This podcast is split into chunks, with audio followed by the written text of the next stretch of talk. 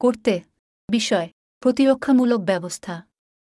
প্রিয় ম্যাডাম, স্যার্স, যেমনটি আমরা জানি, এই সময়কালে আমরা দুর্ভাগ্যক্রমে সময়ে সময়ে ঘটে যাওয়া সুরক্ষা বা সন্ত্রাসবাদী ঘটনাগুলি মোকাবেলা করতে বাধ্য হই। যখন কোনো ব্যক্তিকে জনসাধারণের জায়গায় আক্রমণ করা হয়, তখন আপনি জানেন যে দুইটি প্রতিক্রিয়া বিকল্প রয়েছে। একটি বিকল্প হল একই অপরাধীর সাথে লড়াই করা এবং লড়াই করা। এবং অন্য বিকল্পটি হল ক্রোধ না যাওয়া পর্যন্ত জায়গা থেকে পালানোর চেষ্টা করা। যাই হোক, যখন কোনো প্রতিবন্ধী ব্যক্তির আসে এবং হুইল চেয়ার বাউন্ড, এমন কোনো ব্যক্তির ক্ষেত্রে এটি আরও সত্য হয় যখন এই দুটি উপায়ের কোনোটিই সম্ভব হয় না।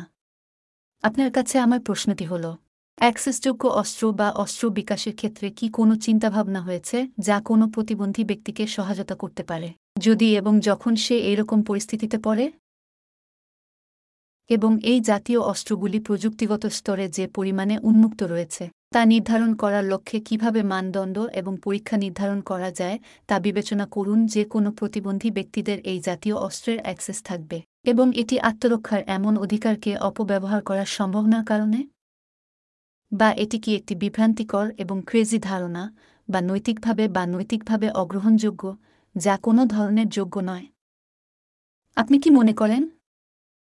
আমি লক্ষ্য করব যে আমার কাছে উন্মুক্ত অস্ত্র এবং কোনো অ্যাক্সেস সম্পর্কে কোনো জ্ঞান নেই, যা আমি কেবল একজন প্রতিবন্ধী ব্যক্তি হিসাবে জানি যিনি পর্যায়ক্রমে প্রয়োজনীয় হিসাবে দৈনন্দিন জীবনে সহায়তা করার জন্য পণ্য চান। সেরা শ্রদ্ধা। আশফ বেনিয়ামিনী।